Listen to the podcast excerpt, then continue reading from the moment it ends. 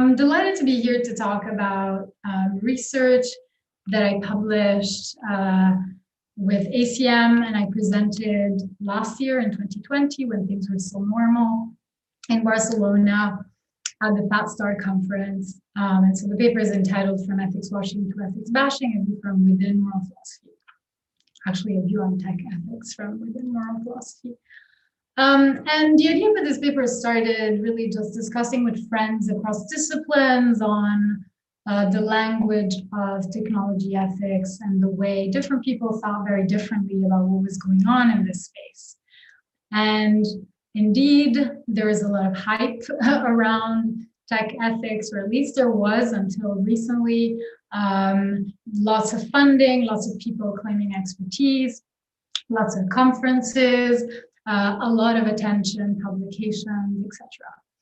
Um, and yet there's very little agreement or clarity around what we mean by technology ethics, whether this language really has content or whether each uh, group, discipline, entity is talking about something different.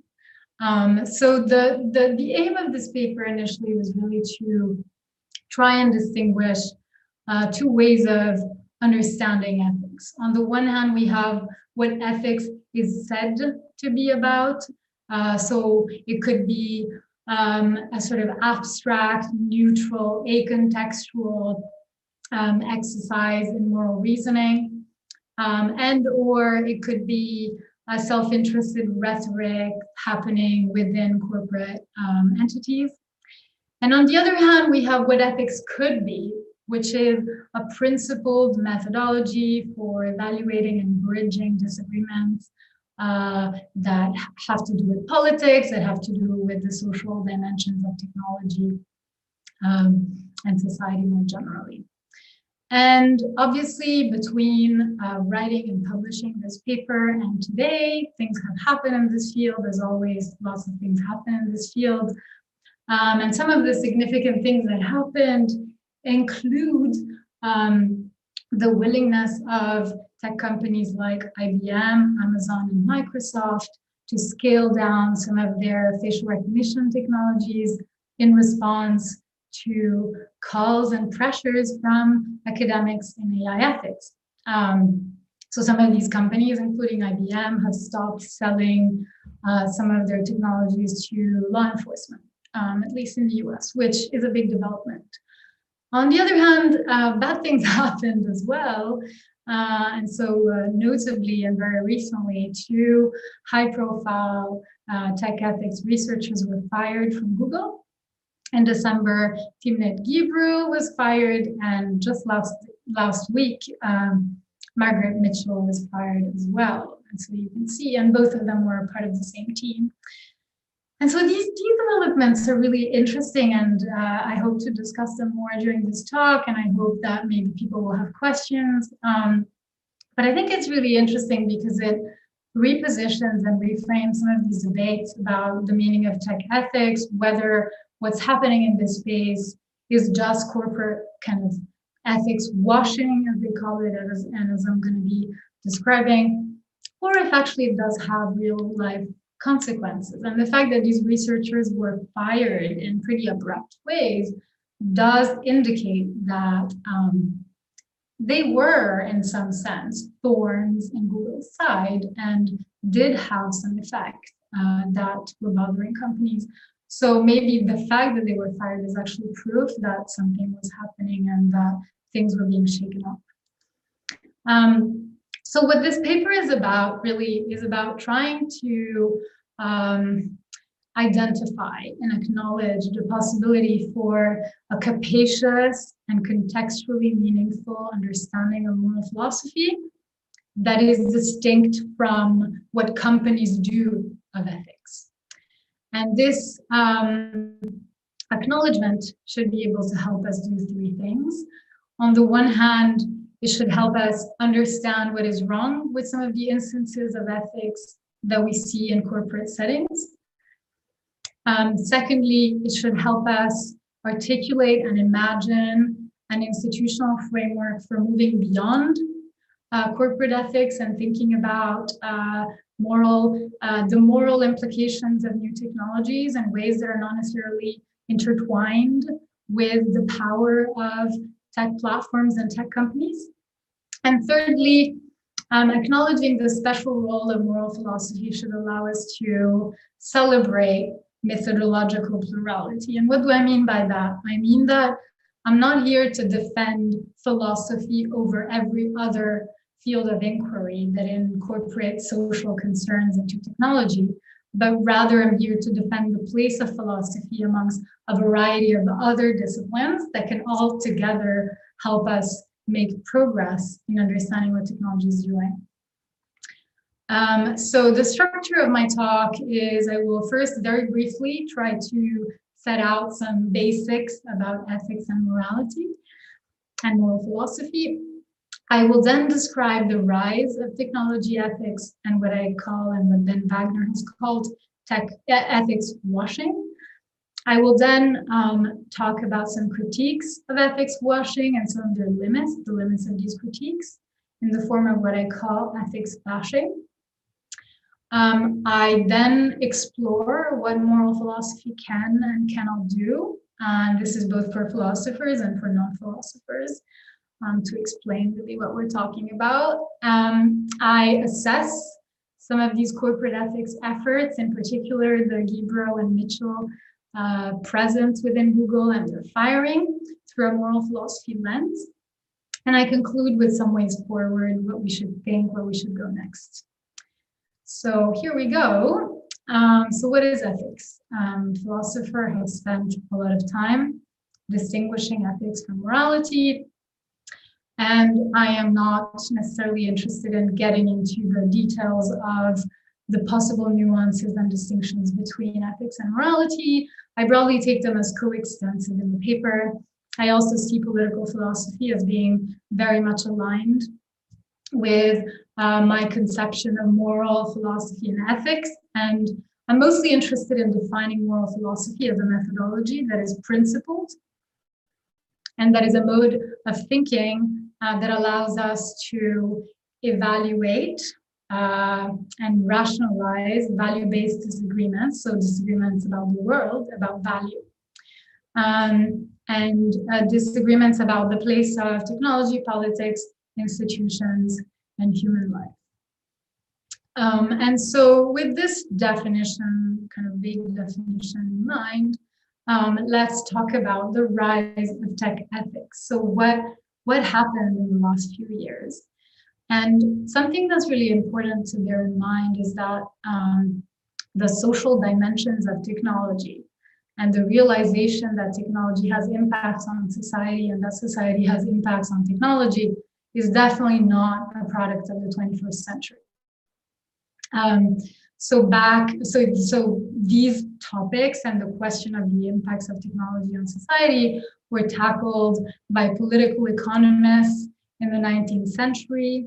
They were definitely relevant to the theorization and understanding of the first and second industrial revolutions. People like Lewis, Lewis Mumford, people like Karl Marx famously really thought deeply about the kinds of impacts and determine, determinations that technological artifacts um, had on society and on human uh, flourishing.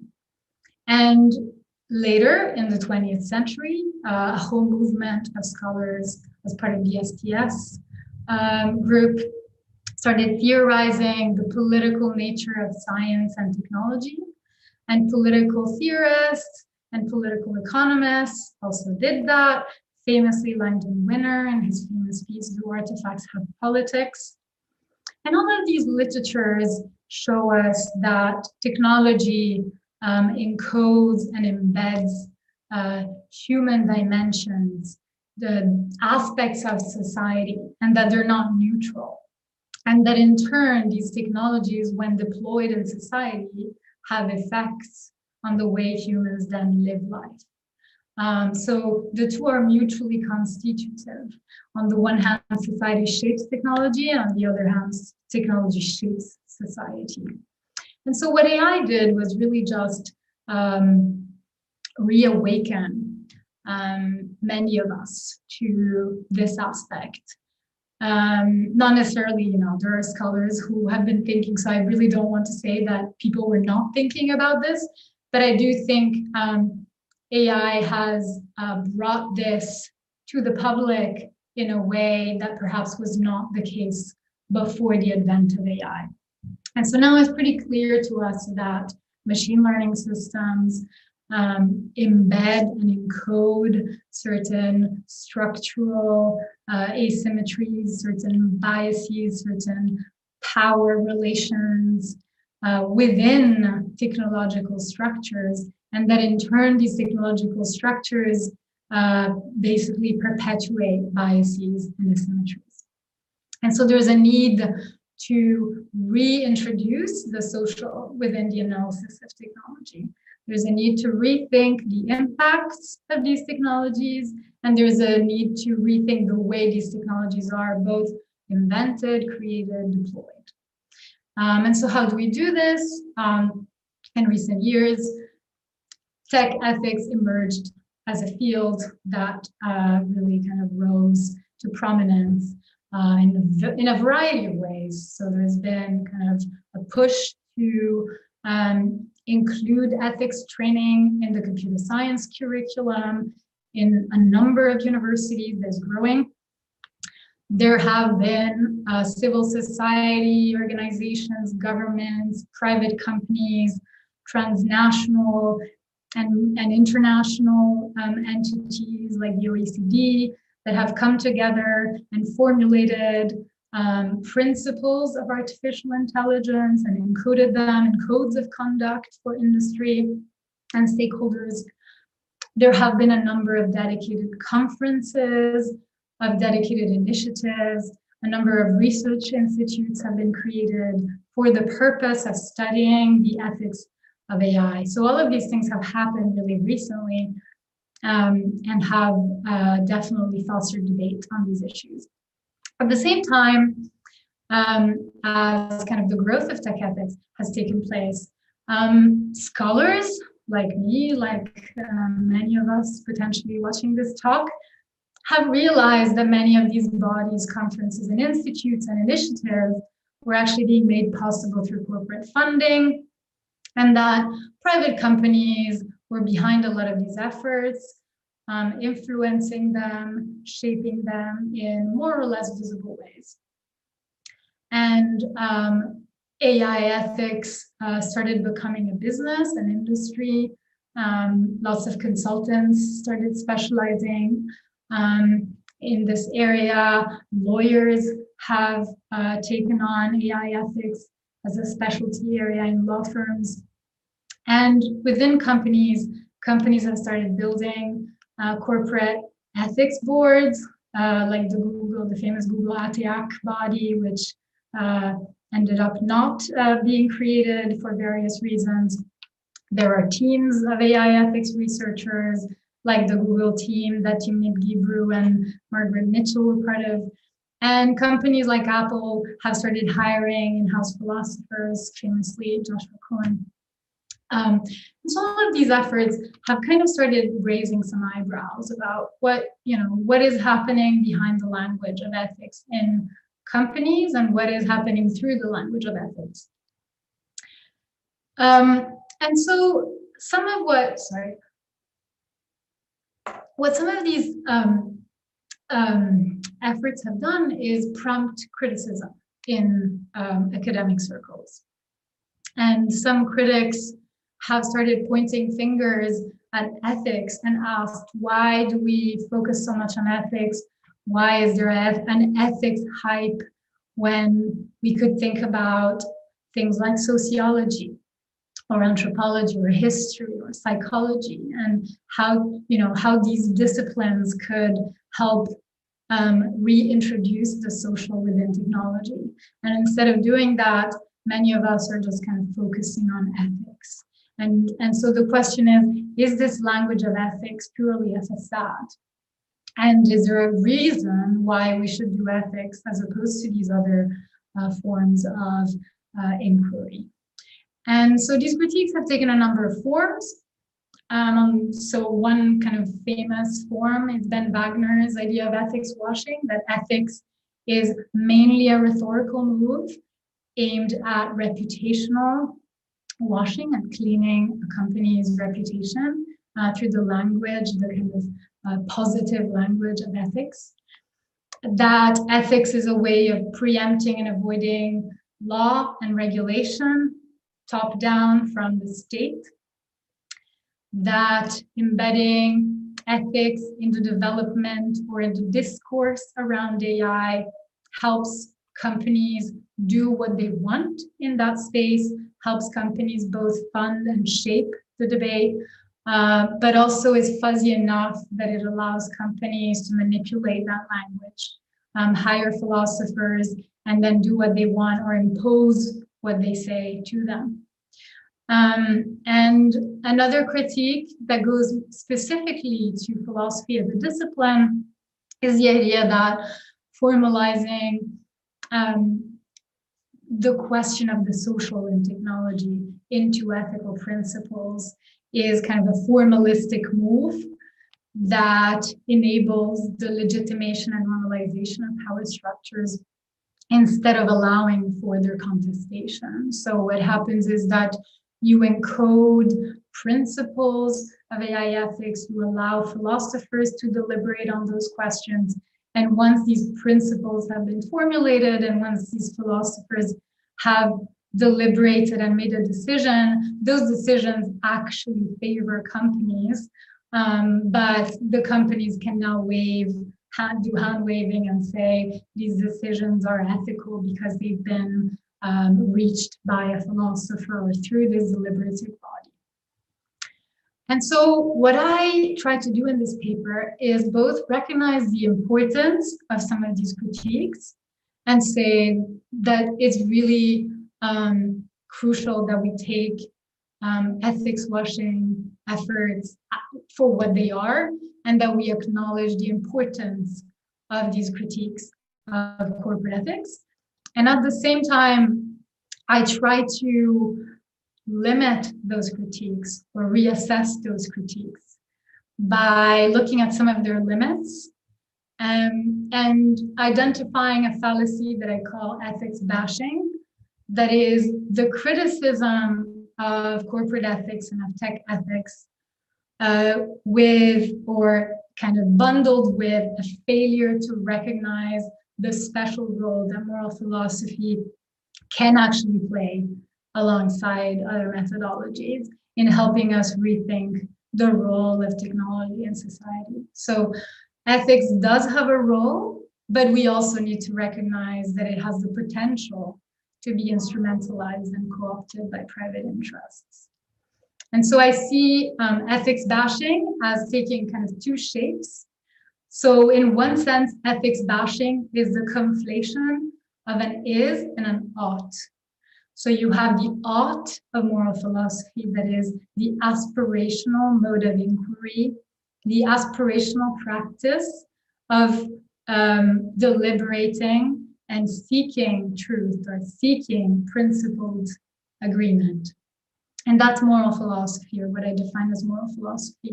And then on the other hand, you have the is, which is embedded instances of ethical practice in institutions, corporate initiatives, self-regulatory bodies, et cetera.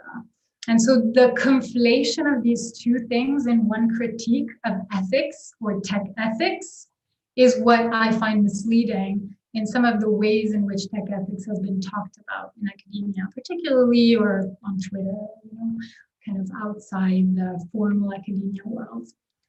And another instance of ethics bashing is Um, engaging in artificial dichotomy. Um, and so separating ethics from law, separating ethics from justice, separating ethics from politics, um, and somehow failing to recognize that um, ethics has to necessarily inform a capacious understanding of law, of justice, and of politics. And so what the paper does, if anything, is really try to convey two basic insights. So on the one hand, we need to understand ethics as necessarily connected with law, justice, politics, and we need to see ethics as a way of articulating, orienting, and reflecting on what just legal and political institutions have to be like. And secondly, the second insight is that ethics is everywhere and that we are all embedded in some form of ethical disagreement when we're thinking about technology and society. And so it's impossible to reject, uh, sorry, to reject ethics in bulk. And the only thing we could do is acknowledge that we are within some form of ethical positioning. And all we can do is try to do better ethics and, and distinguish ourselves from bad ethics. Um, so that's what I try to do in the paper. So now um, I am going to go through some benefits and limits of moral philosophy, and that's uh, partly aimed at audiences of non-philosophers who want to know what moral philosophy can actually do for them. But it's also, I think, helpful for philosophers themselves to understand how to position themselves and what they can contribute and add to the debate. Um, obviously, this is, I'm a lawyer, so this is kind of me reasoning about different myth methodologies and what we can do. Um, so some limits of moral philosophy. What can moral philosophy not do for us? Or another way of putting it is, how should we be criticizing moral philosophers, and how should we be helping ethicists and moral philosophers to do their work better, to better contribute to tech ethics debates? So here are five possible limits of moral philosophy as kind of a methodology for engaging in these questions. The first is the idea that moral philosophy is abstract, it's inaccessible, it's unsuited to fast-paced technological environments, it's not the language you want to use to read an op-ed, um, and so it's not the right language for thinking about these questions.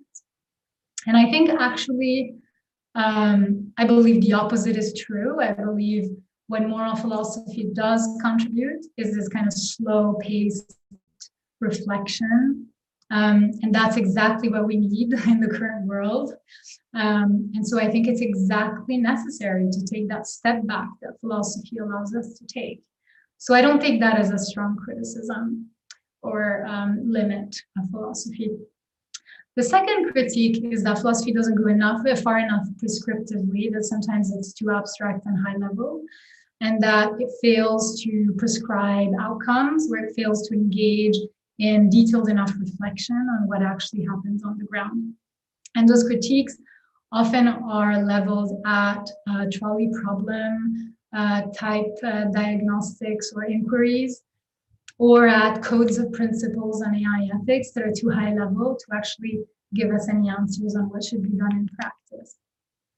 And I think these critiques are actually important, um, and philosophers should reflect on how to make their work more context specific and more grounded, because especially when thinking about things like A I ethics, it's, it is so political and it has so many immediate effects on society that it is um, somehow a, an avoidance of responsibility to not try to do the work of, of, of reaching those kind of more concrete uh, prescriptions.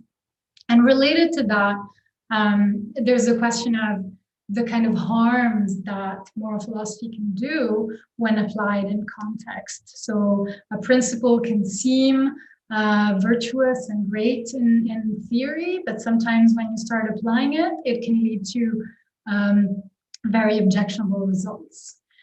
And so the advice or the theorizing of a philosopher in an ivory tower or in, in a corporate ethics board is not necessarily a golden truth. And I think this criticism is important in the sense that it reminds us that philosophers are humans embedded in contexts and that the work is necessarily political. Um, so I think sometimes it's not helpful to think of it as political, uh, but I think it's really um, a necessity. And I think, uh, especially in this field, it's really difficult for philosophers to avoid responsibility on the outcomes of what they're doing. Um, a fourth criticism is that moral philosophy and the kind of formalistic thinking that I was talking about uh, before normalizes power structures. And that kind of criticism often comes from disciplines that are not philosophy, that see philosophical reasoning as kind of a conservative way of justifying the status quo. And I believe that if you look inside philosophy, that's not exactly what is happening. I think philosophy is very much about contesting rigid norms, about rethinking the patterns and the structures uh, that we live within. Um, so actually, I, I think there is perhaps some interesting truth to this criticism, but there's also a lot that's not exact about it. And finally, the fifth criticism is that uh, sometimes philosophy can create appearances of objectivity for ideas that are mainly the subjective opinion of a specific philosopher. And there is some truth to that, but I also think that philosophy that is good is aware of its limits, it discloses its limits, and it's extremely humble. So it really depends on what kind of philosophy you're doing, but you know, philosophers can help us understand the limits of what they do. Now let's talk about some benefits of moral philosophy. So four benefits that I identify in the paper are: a moral philosophy is a clarificatory meta-level viewpoint that enables us to look at a disagreement from uh, the outside in some way. So not necessarily completely from the outside, but it allows us that kind of buffer to see different viewpoints and positions and value uh, value holdings uh, within the disagreement, and can help us understand the debate um, better in that way. Moral philosophy is also an explanatory mode of argument, um, so it's different from um, manipulation, it's different from emotional or ideological disagreement. Um, And so it is often said that it's a principled, dialectic, rational method uh, for adjudicating disputes. Some people dislike the word rational, um, but the idea is that it's a way for different people to try to come to an agreement about what it is that they're disagreeing about. Um, moral philosophy is also a way to move from process to substance. So a lot of the debates in tech ethics um, often gravitate around, say, whether an ethics board is sufficiently representative, whether Google's employee base is sufficiently diverse. Um, and those questions are really important, and I think moral philosophy can definitely help us navigate these questions. But I also think moral philosophy can go beyond that and help us ask other questions like, does the specific ethics board that we have uh, really help us solve the problems we need to solve? Or what does substantive equality requires? Maybe it doesn't just require uh, more diversity within one specific ethics board, but it might require not uh, deploying certain types of technologies, or it might require certain laws, or it might require inventing a completely different kind of institution for auditing um, in the process of developing machine learning systems. And finally, and I think this is really important in the world we live in that is extremely polarized um, and where Twitter debates are so kind of prominent, um, I think philosophy can encourage the building of common ground and the creation or the kind of the formation of empathy. So trying to understand the other side, trying to explain your position to the other side, and trying to bridge ideological disagreement. So what I do now is um, based on these insights about what um, ethics and moral philosophy can contribute to the debate, and what uh, the special role of moral philosophy is in thinking about technology ethics. I now take those insights and try to apply them uh, to assess uh, some corporate ethics efforts that currently exist or have existed, and see where this leads us. Obviously, I don't have time in this talk to do a lot. In the paper, I do it more, um, but I'm going to briefly show you what moral philosophy can do for us. Uh, and if it doesn't satisfy you, I'm very happy to talk more about this. Um, so there are two ways to value ethics efforts, be they corporate or other. One way is to think about um, the effects of those ethics efforts, the instrumental value of those efforts. So we value, say, a corporate ethics board or some other um, institution because of the consequences that it brings about. It might lead to improved outcomes for minorities. It might lead to um, a better understanding of what's at stake. It might lead to profits for the company. So obviously these consequences can be instrumental or instrumentally valuable for society, or they can be instrumentally valuable only for the company itself. So a lot of corporate ethics efforts are instrumentally valuable for the company because it brings them profits, it brings them reputation. And then another way of valuing ethics efforts is in, intrinsic. So we value these efforts in themselves as a process that is valuable independently. And that is a value that deliberating has for participants, the value that the existence of a body can have for society independent of the consequences. Often we talk about science or about academia as being intrinsically valuable. Even if research does not have tangible consequences, it's valuable to have research.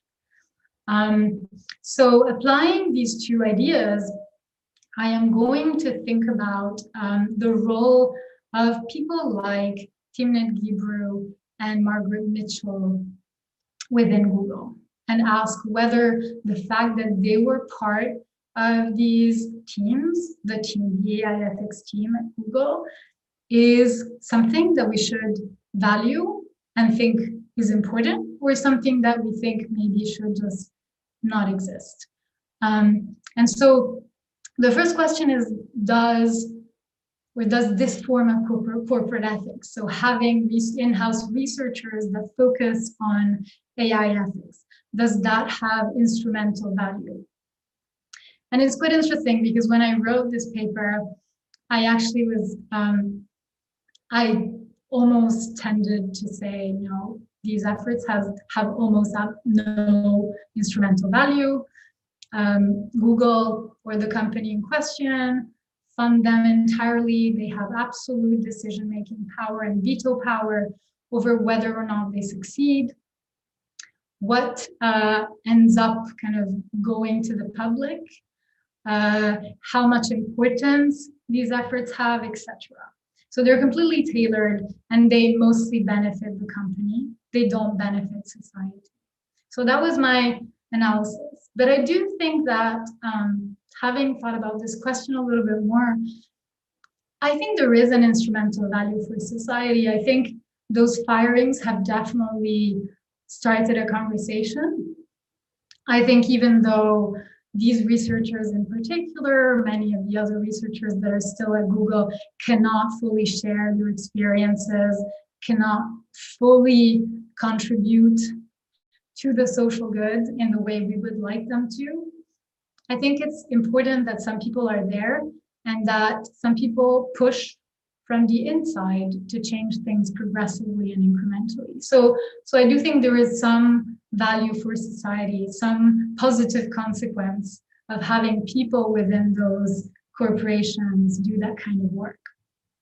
And I don't think that's a unique answer. And I think, you know, it's really important for people to be outside of these companies as well doing these things.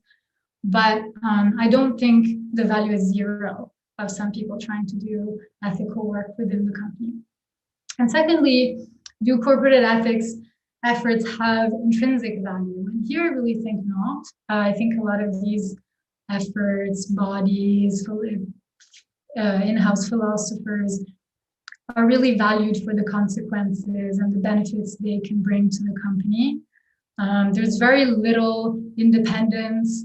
There's very little power that these philosophers or bodies have, independent of the powers that are given to them by companies in their own self-interest.